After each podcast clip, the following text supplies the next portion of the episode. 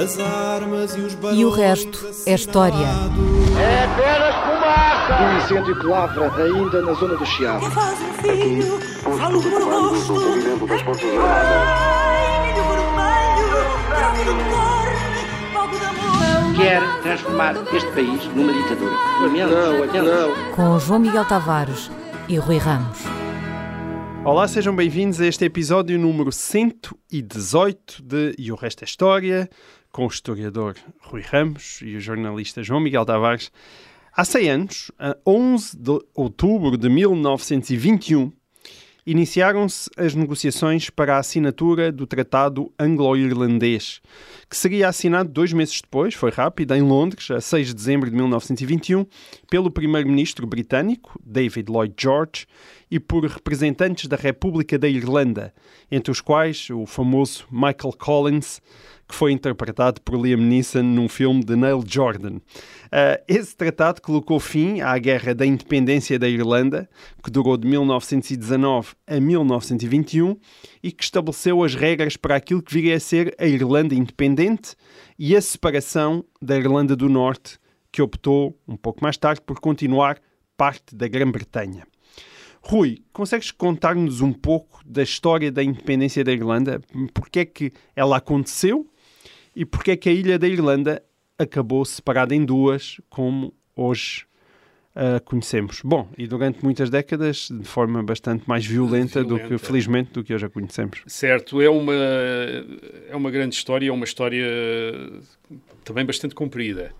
Eh, A Irlanda, há, há 100 anos, em 1921, ainda fazia parte, na sua totalidade, do Reino Unido, da Grã-Bretanha e da Irlanda. Era assim que se chamava? Era assim que se chamava, o Reino Unido da Grã-Bretanha e da Irlanda.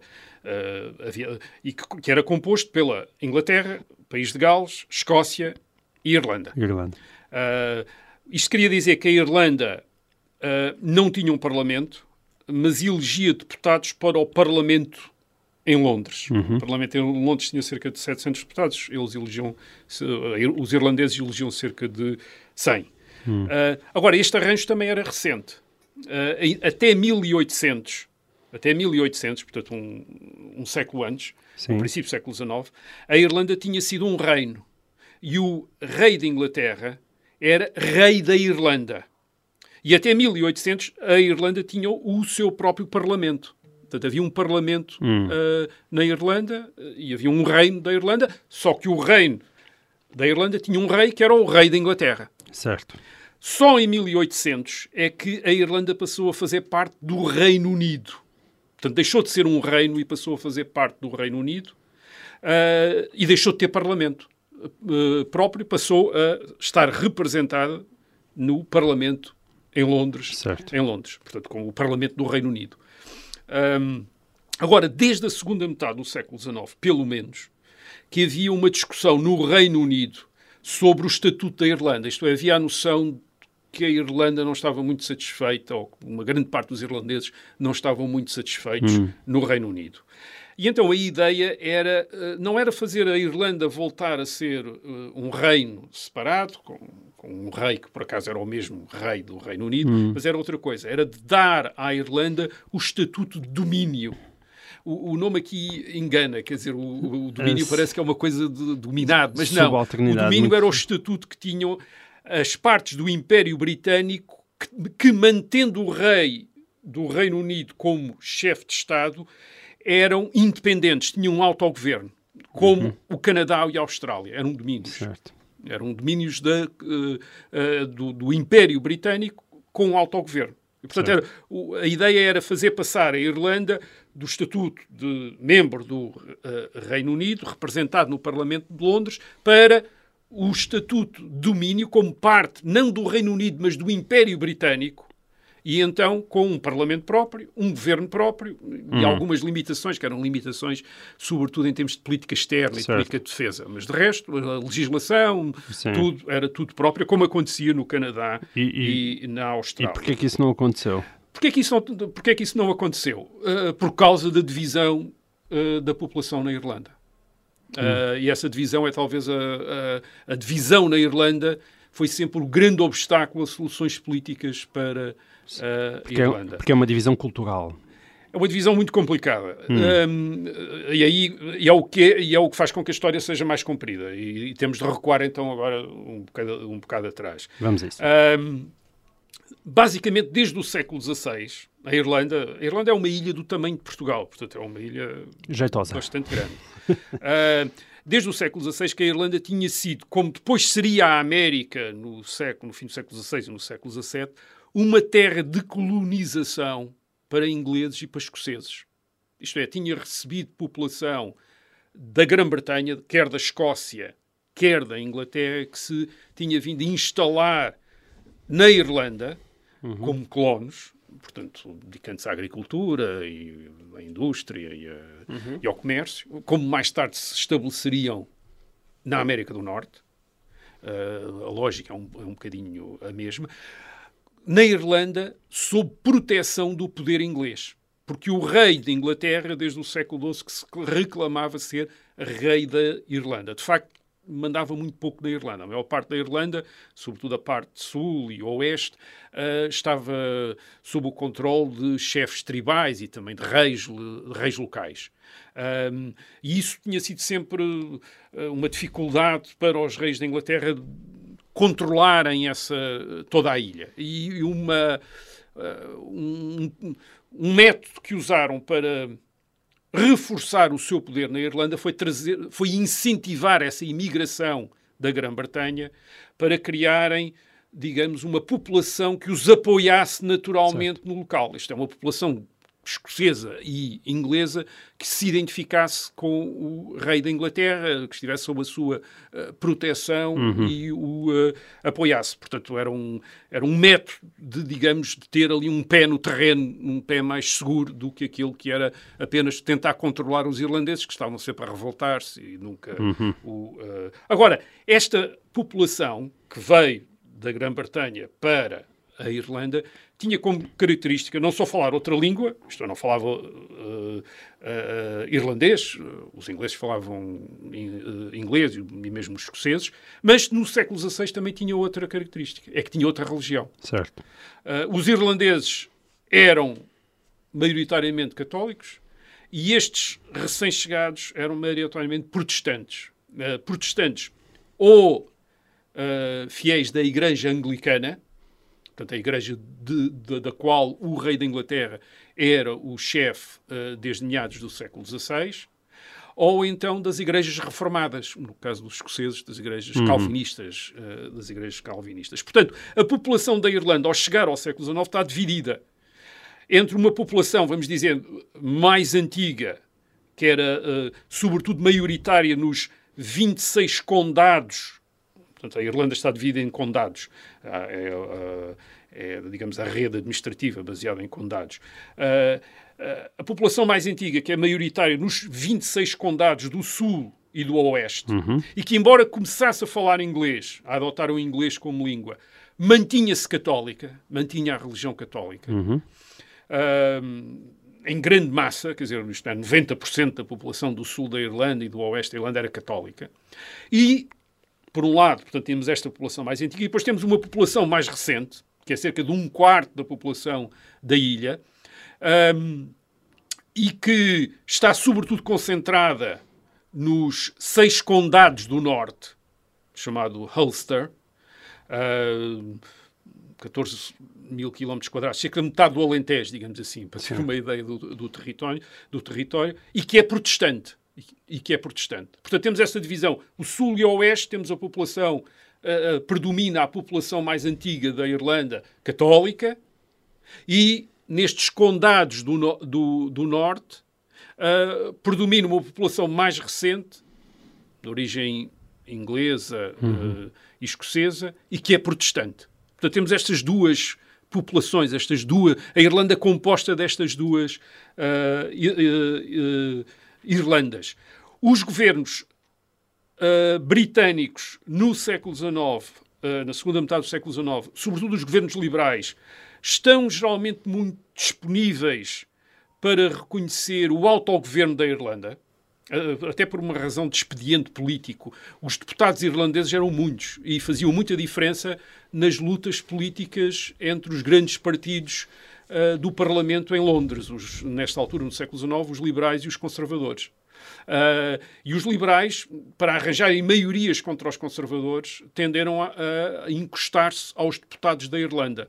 A maior parte dos deputados da Irlanda já são nacionalistas irlandeses que querem o autogoverno. E, portanto, os governos liberais, uh, desde os anos 80 do século XIX, tendem a a aceitar a ideia de, daquilo que eles chamam home rule, quer dizer, o autogoverno da, da Irlanda, Irlanda a constituição de um parlamento em Dublin, com o governo de, hum. da Irlanda. Bem, uh, e uh, isto por expedientes, uh, por, disse eu, por expedientes políticos, mas também repito, que já tinha referido, por uma notória má vontade, uma grande parte dos irlandeses, os irlandeses católicos contra a, a, a, a União.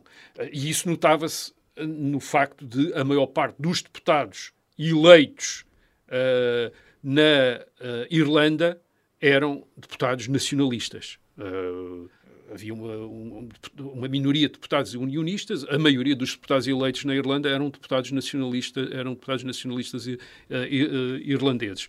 E havia, claro, uma longa história de revoltas violentas e terrorismo contra uh, o governo uh, britânico na Irlanda, às vezes apoiado Ou seja, já, era apoiado, já, já, havia violência. Já, havia, já uhum. havia uma tradição de violência. E, e aliás, no, uh, nos anos 80 do uh, século XIX voltou a haver violência, havia terrorismo nacionalista na Irlanda. Mas, por exemplo, no, século, no fim do século XVIII, em 1798, tinha havido uma grande revolta na Irlanda de, de curiosamente, aí de católicos e de protestantes das igrejas reformadas, que estavam nessa altura unidos contra os anglicanos contra os uh, anglicanos e com o apoio da França. A França, portanto, a Irlanda foi sempre um, uh, um um calcanhar daqueles do Reino Unido e que poderes que eram adversários na Europa do Reino Unido tendiam a apoiar o nacionalismo irlandês contra uh, contra o Reino Unido. Isso aconteceu com a França, a França republicana, a França revolucionária e depois napoleónica no fim do século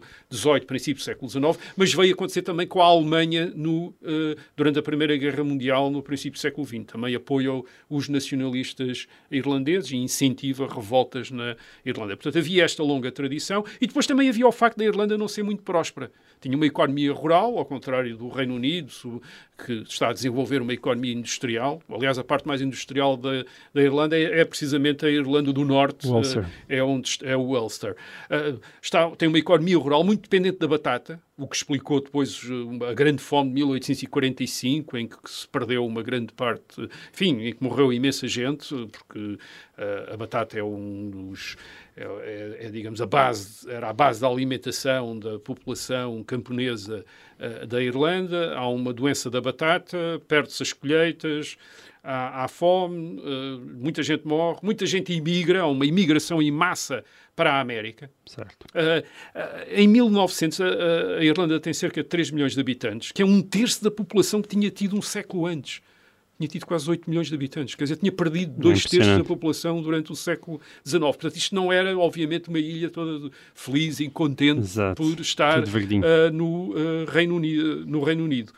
Agora, havia um problema para os governos de Londres uh, reconhecerem, portanto, a autonomia, o autogoverno da, da Irlanda. Era a oposição da população protestante uhum. que estava concentrada na Irlanda do Norte e que não queria ficar submetido a um governo de maioria católica no Sul. Isto era muito claro, não queriam ficar submetidos, preferiam, obviamente, a União. Quer dizer, eram unionistas, eram pró, uh, eram pró-britânicos. Uh, Às vezes há quem diga que a situação da Irlanda era um bocadinho colonial.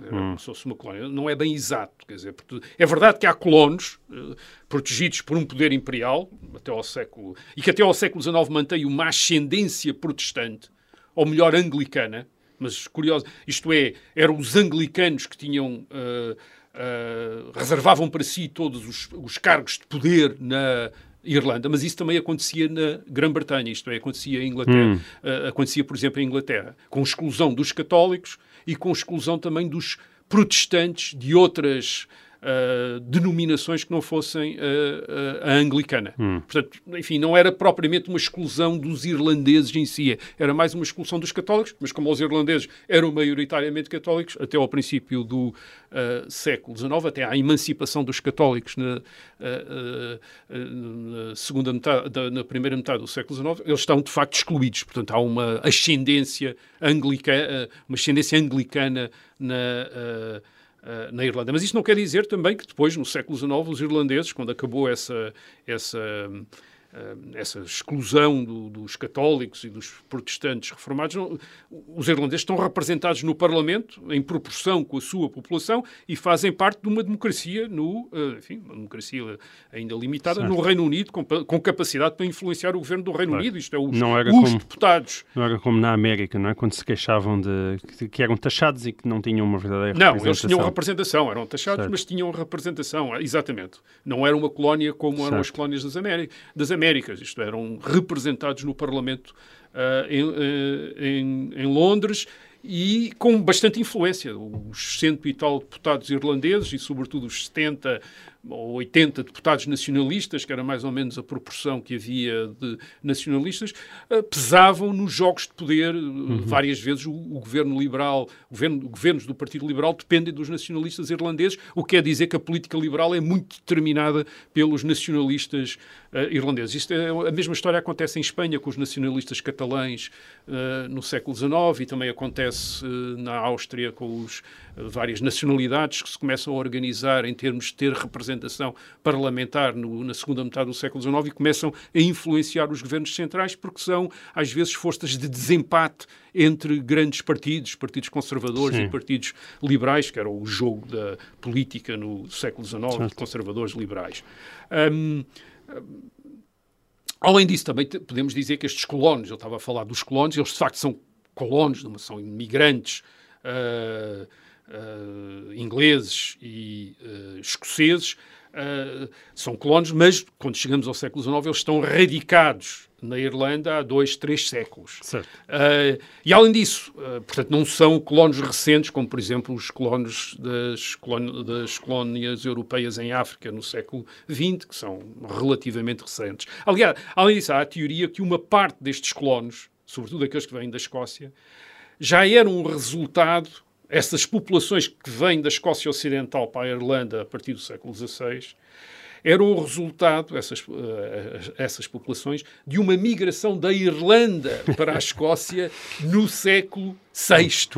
Portanto, Só estavam a voltar a casa. Portanto, era uma espécie, exato, era uma espécie de regresso a casa. Portanto, quem é, quando se diz a terra é deste, a terra é daqueles, bem, eles estavam todos bastante misturados certo, e toda a gente tinha mais ou menos. Agora, a questão é a seguinte: o problema irlandês, portanto, foi sempre um problema que não permitia soluções simples do género independência total da Irlanda, ou então integração total da Irlanda, porque havia uh, grande oposição. E no princípio do século XX essa oposição tornou-se pior. Hum. Tornou-se pior porque quando o governo, mais uma, uma, vez, em 1914, um governo liberal consegue fazer passar finalmente um, uh, o Government of Ireland Act, portanto, na prática, dar à Irlanda outra vez o Parlamento e o autogoverno, uh, ainda dentro do Reino Unido, mas com, com uh, Parlamento. Isso é conseguido pelos liberais, porque eles precisam do voto dos nacionalistas Sim. irlandeses para fazer passar o orçamento Sim. perante a oposição dos conservadores. E isso tem uma enorme. Há uma enorme reação a isso na Irlanda. Uh, uh, os, os, os, protestantes do Ulster, em 1914, declaram que não vão aceitar esse governo, uh, esse governo Irlanda, esse governo do Sul, enfim, como eles chamam o governo do Sul da Irlanda, hum. e uh, fazem um juramento coletivo, mais de meio milhão de pessoas, quer dizer, fazem um juramento coletivo de não reconhecer, não pagar impostos e não reconhecer as leis desse governo, e constituem mesmo uma milícia armada para resistir pela força se por acaso houver uma tentativa de os integrar à força no novo Estado uhum. da, uh, no novo, uh, na nova organização política. E eles têm grandes apoios no Canadá e na Irlanda, onde há uh, descendentes destes um, protestantes do Ulster. Uh, Rui, se calhar a gente interrompia aqui porque chegamos ao final desta nossa primeira parte. Nós voltamos já a seguir com mais histórias da Irlanda. Até lá.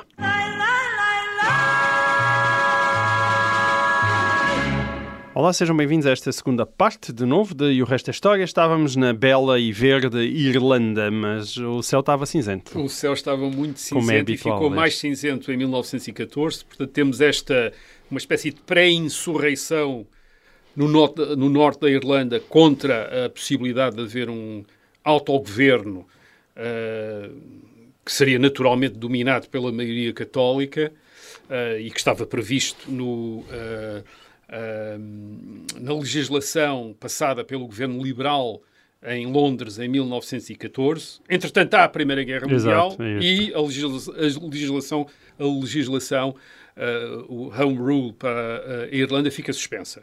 Agora, essa suspensão da legislação não suspendeu a violência no terreno. Uh, porque uh, esse estado de incerteza foi aproveitado pelas fações mais radicais do nacionalismo irlandês, aqueles que queriam. Havia, portanto, os nacional, a maior parte dos nacionalistas uh, que estavam uh, representados no Parlamento em Londres eram aqueles nacionalistas que queriam ou o Estatuto de Domínio ou o autogoverno uh, através de meios constitucionais, isto é, pacificamente e admitindo uma relação especial com o Reino Unido, ainda dentro do Império Britânico.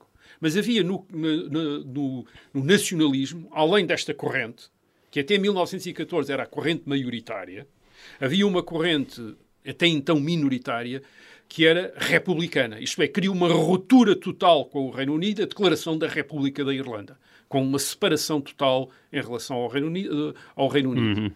E esses republicanos, essa corrente republicana que tinha estado por trás do terrorismo nos anos 80 do século XIX, isso, portanto, tinha uma tradição de violência, já ah, cultivava uma tradição de, de luta armada, digamos assim, aproveita a Primeira Guerra Mundial, em 1916, o Reino Unido está na Batalha do Somme, que é uma das grandes batalhas da Primeira Guerra Mundial, portanto, está a fazer um enorme esforço de guerra na Europa, e é precisamente uh, nesse ano, no, uh, na Páscoa desse ano, que uh, os uh, nacionalistas mais radicais, os uh, republicanos, um, uh, organizam uma insurreição armada em Dublin, na segunda-feira de Páscoa, 24 de abril de 1916. 1.200 voluntários ocupam, armados, ocupam o centro de Dublin e passam aí a enfrentar o uh, exército britânico no, no- no que foi concebido como uma, uma espécie de operação de autossacrifício. Isto, eles combateram a sério durante seis dias, houve uns 500 mortos, dos quais mais 200 soldados britânicos, portanto isto dá a ideia da, Da da enorme violência. E com esta característica, todos os comandantes da insurreição se entregaram sabendo que iam ser condenados à morte. Mas a ideia era precisamente dar este sinal de determinação total. Isto é, estavam completamente determinados a, a- a lutar. E 16 foram, executa foram, ah, um, foram executados. Isto aqui é amor à pátria. Esta insurreição da Páscoa teve dois efeitos. Bem, um- um um- o primeiro foi um grande poema do Yeats, o Easter 1916, com o famoso verso "A- A Terrible Beauty is Born. Uma terrível beleza eh, nasceu, e de facto foi isso que nasceu, uma, uma espécie de terrível beleza, que foi a ultrapassagem, e esse foi o grande efeito ah, desta insurreição, a ultrapassagem do movimento nacionalista mais moderado, isto é, do, aqueles que queriam seguir meios constitucionais e atingir o reino, o, o autogoverno ainda no âmbito do Reino Unido ou no âmbito do Império Britânico e a sua substituição pelo republicanismo independentista. Ahm, ah, isso viu-se nas primeiras eleições gerais que há no Reino Unido depois do fim da Primeira Guerra Mundial.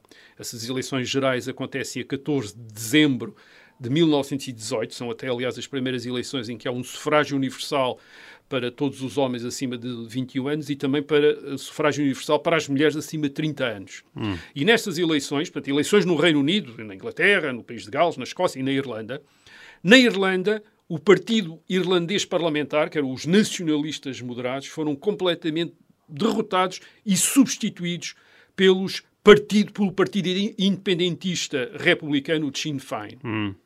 Ah, os nacionalistas moderados passaram de 74 lugares para 6 e os republicanos de 6 para 73. Isto é, inverteram as suas posições. a opinião, portanto, ahm, nacionalista irlandesa, que até então tinha sido uma opinião relativamente moderada ou representada por deputados moderados, a partir de agora é representada por, por republicanos uh, radicais que se revêem, aliás, na insurreição hum. de Olha, 1916. Mas tu tinhas falado na Primeira Guerra Mundial e, portanto, estamos a falar uh, de uma época que é, que é a duração da Primeira Guerra Mundial, não é?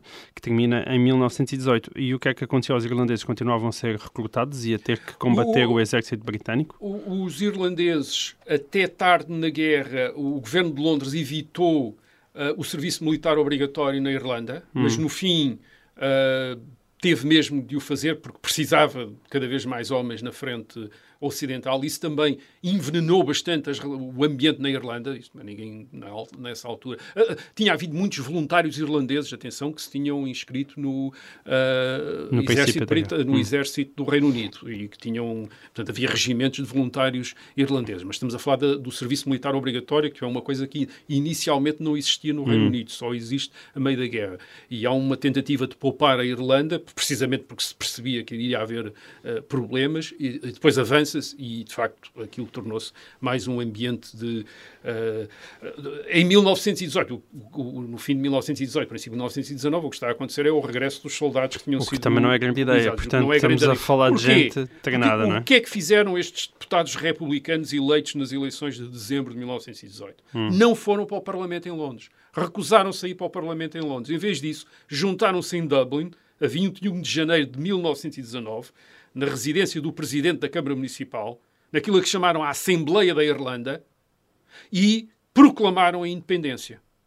Isto é, em vez de irem para. tinham sido eleitos como membros do, como membros do Parlamento em eh, Londres, mas em vez de, de irem para Londres, juntaram-se em Dublin e uh, formaram certo. uma Assembleia, só os deputados republicanos, não os deputados uni unionistas, os 20 e tal deputados unionistas que também foram eleitos, nem os seis deputados nacionalistas moderados, portanto, os, uh, os 70 e tal uh, deputados republicanos, e eles declararam a independência. E a partir, e a partir daí começaram-se a tentar comportar como se fosse um governo. Hum.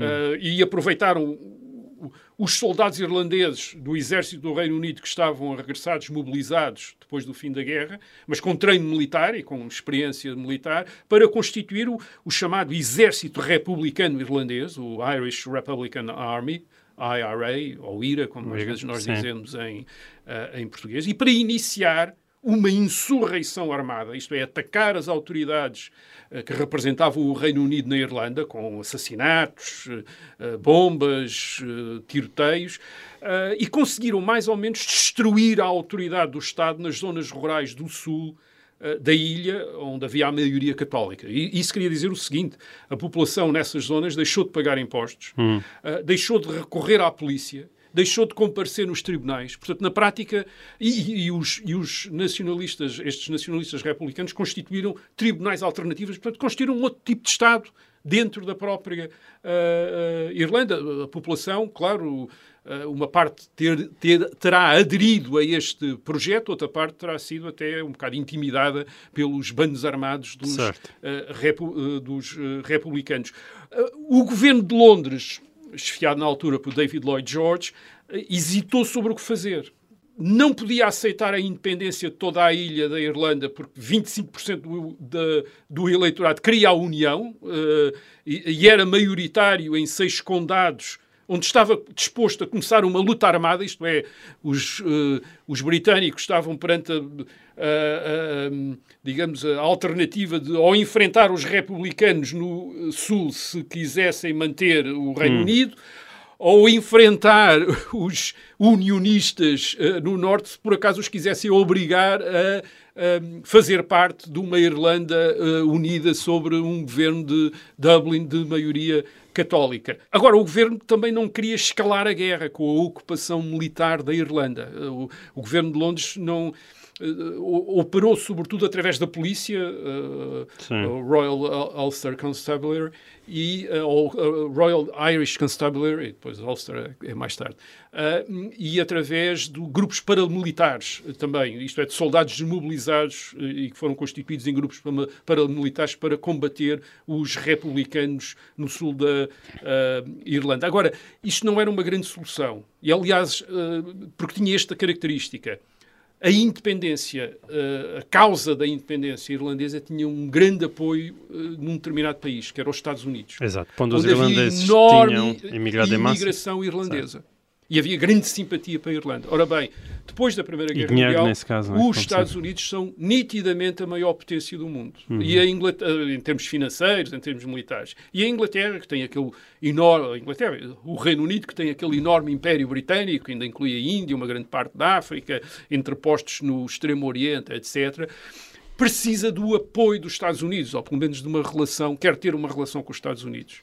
Ah, e isto é uma dificuldade. Quer dizer, e, e se quiserem optar por uma política de repressão, de violência ah, na Irlanda, sabe que vai ter grandes, vai suscitar uma grande revolta da opinião pública nos Estados Unidos, que, que, eh, mais tarde ou mais cedo se iria refletir no governo americano, nas atitudes do governo americano. Portanto, também não está interessado em escalar a guerra na eh, Irlanda. Portanto, durante algum tempo, entre 1919 e 1921, o governo de Londres limita-se a manter o controle das cidades e a efetuar represálias contra quando os republicanos assassinam polícias ou assassinam a autoridade ou representantes da autoridade ah, ah, britânica, mas isto é ah, relativo, isto é insustentável. Aliás, a violência é grande. Entre 1919 e 1921, os confrontos armados, desde atos de terrorismo até represálias da polícia, fizeram na- terão feito na Irlanda cerca de 2.300 mortos. Bom, isso é um número Oh, bem, a Irlanda de tinha facto. 3 milhões de habitantes. Só para termos uma ideia do que é que isto significa, imaginemos o Portugal 2, que tem 10 milhões de habitantes. Isso seria equivalente a cerca de 6 mil, 6.900, 7 mil mortos em 3 anos. Portanto, cerca de 2 mil mortos por ano, ou cerca de 200 mortos por mês, ou abatido pelos, ah, pelo exército republicano irlandês ou pela polícia. Certo. 200 mortos por mês. Enfim, não era uma coisa, não é, uma, não é, É, nada sustentável sim. num Reino Unido que é uma democracia, onde havia discussão, havia imprensa livre, isto era coberto pela imprensa. A- Irlanda está a poucas horas de viagem, quer dizer, do Reino Unido, e portanto era fácil aos jornalistas irem lá, cobrirem esta violência, casas destruídas, pessoas mortas na- nas ruas, quer dizer, isto era um, um aspecto terrível, quer dizer, dava um aspecto terrível eh, de uma democracia e depois, além disso, havia, além dos mortos, havia os presos. Eh, o- as autoridades tiveram de ter cerca de 4.400 indivíduos suspeitos de, colo- de colaborar com o exército republicano. Mais uma vez, se nós fizermos a tal equivalência que eu estava que eu eh, fiz em relação aos mortos, isso queria dizer no Portugal de hoje 13 mil presos políticos. É, é- Sim, é uma muita enormidade. É, uma, é, é imensa coisa. Isto, isto não E era o, e o. Reino Unido é uma democracia, não é? É, e o não Reino estamos Unido a falar era uma de ser uma democracia, ditadura. não era uma ditadura que estivesse ali ao, ah, e, e, além disso, mais uma vez, a Irlanda também não era uma colónia distante, não era uma Malásia, não era uma, ah, um Senegal ou uma coisa assim, quer dizer, era- estava ali perto, havia também, também, havia também muitos irlandeses no próprio Reino Unido, na Grã-Bretanha. Ah, na Grã-Bretanha também havia grandes, ah, também, havia, um- também tinha havido uma imigração irlandesa para ah, a Grã-Bretanha, para zonas industriais, para também havia muitos irlandeses lá, portanto havia muitas ligações. Era impossível manter uma parte do Reino Unido sob estado de emergência e ah, em guerra. E por isso o, o governo de Lloyd George to- toma iniciativas radicais. A primeira, em 1920, faz passar um novo uh, Government of Ireland Act, portanto, uma nova legislação sobre a Irlanda, com esta novidade. Reconhece pela primeira vez duas Irlandas, a do Norte e a do Sul, como parlamentos separados. Um parlamento no Norte e um parlamento no Sul. Isto em 1920. E em 1921, no verão, de surpresa, isto é, foi uma surpresa, ninguém estava à espera disso, subitamente, o governo britânico contacta a liderança do exército republicano irlandês e diz: como representantes da opinião republicana na Irlanda, queremos negociar o fim deste conflito convosco. Isto é uma coisa que deixou estupefacto eh, uma grande parte da opinião e, aliás, também dos próprios líderes republicanos irlandeses que não estavam à espera desta eh, iniciativa. E o que é que os britânicos, o governo Lloyd George, quer eh, propor? Quer propor uma trégua, portanto, o fim do conflito, e negociações, e negociações com o pressuposto que se iria atribuir o estatuto do. Portanto, isto também é diferente do, do, eh, da legislação de 1920. Ate- reconhecer o estatuto de domínio Portanto, o Estatuto de Domínio queria dizer independência, basicamente, uh, dentro do Império Britânico, como, disse, hum. como dissemos há pouco. O Estatuto de Domínio, mas só à Irlanda do Sul. Isto é, a Irlanda do Norte ia continuar parte da União. Certo. E Esta... os irlandeses republicanos eram também nacionalistas dentro da sua própria ilha, ou seja, queriam a Irlanda queriam... Uh, Ora bem, esta proposta de uma certa maneira demonstrou que a questão ainda era mais complicada do que, parecia, do que parecia porque os republicanos dividiram-se. Uhum. Uh, eles aceitaram o cessar-fogo uh, a 11 de julho de 1921, mas depois, em dezembro de 1921, só uma parte é que assinou, é que aceitou a proposta britânica de, vamos dizer, vamos descrevê-la desta maneira, independência da Irlanda do Sul dentro do Império Britânico, com o título de Estado Livre da Irlanda, Free State of Ireland. Hum. Uh, há uma parte dos republicanos que aceita, Uh, aliás, são os comandantes do exército republicano irlandês, os principais, o Michael Collins, que assina, Uh, e sabe, enfim, isto também é anedota, ele diz, sei que estou a assinar a minha sentença de morte, quer dizer, quando assinou o tratado. Porquê? Porque há uma parte da opinião republicana uh, que recusa totalmente certo. isto. E confirmou-se mais tarde. A Irlanda toda, quer a Irlanda toda e completamente separada, quer uma república da Irlanda e considera que esta concessão dos líderes do exército republicano irlandês tinha, tinha sido uma traição à causa. E o que acontece e é Michael que... Collins viria a morrer, não é? Uh, sim, a ser assassinado precisamente pelos mais uh, uh, radicais. Para quem não viu o filme. Para quem não viu o filme. agora estamos a estragar o filme, quer dizer, o ah. fim do filme. Pronto.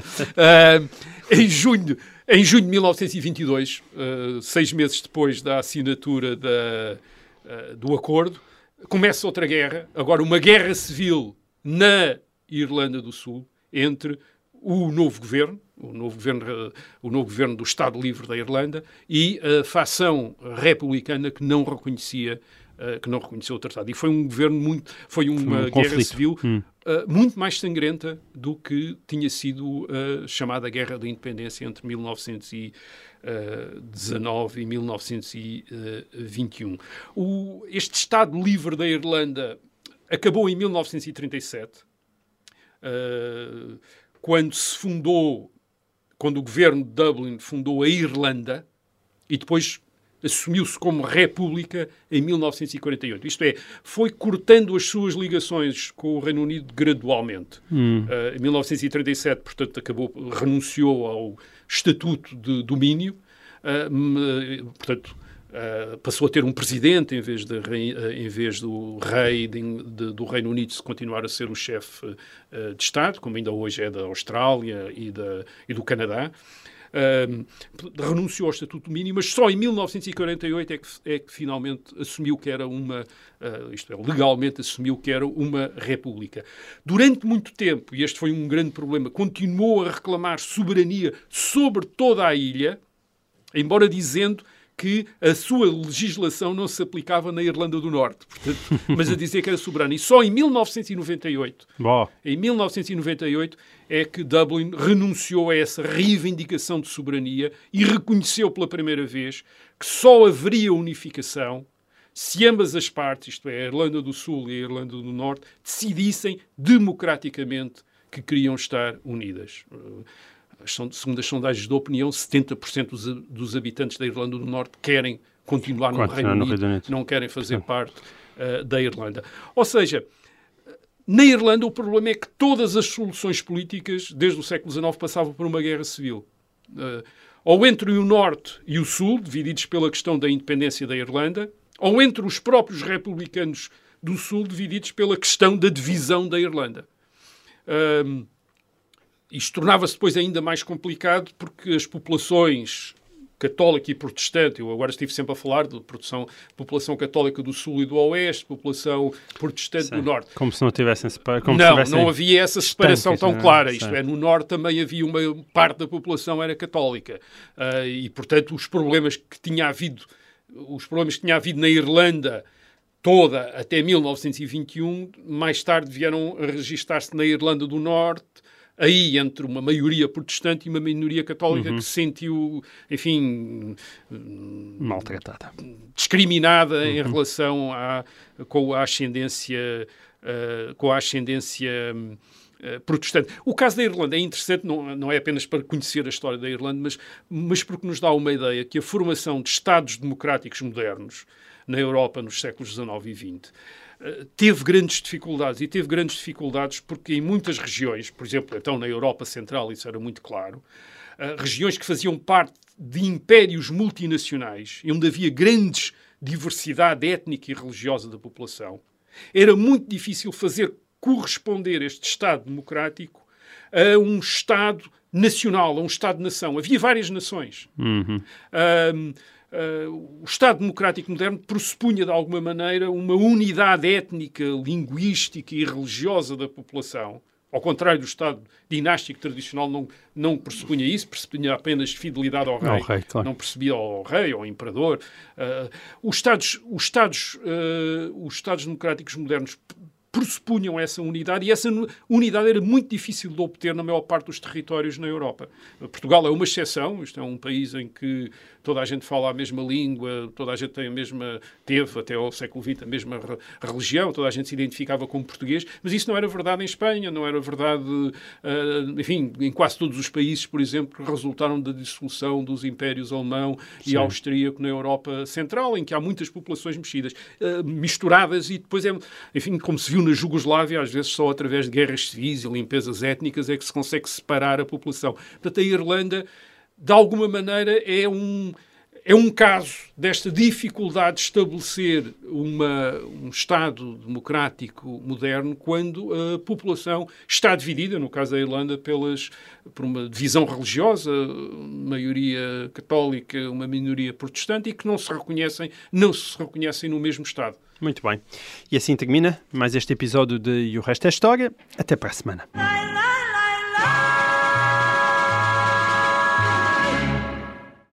Obrigada por ter ouvido este podcast. Se gostou, pode subscrevê-lo, pode partilhá-lo e também pode ouvir a Rádio Observador online em 98.7 em Lisboa e em 98.4 no Porto.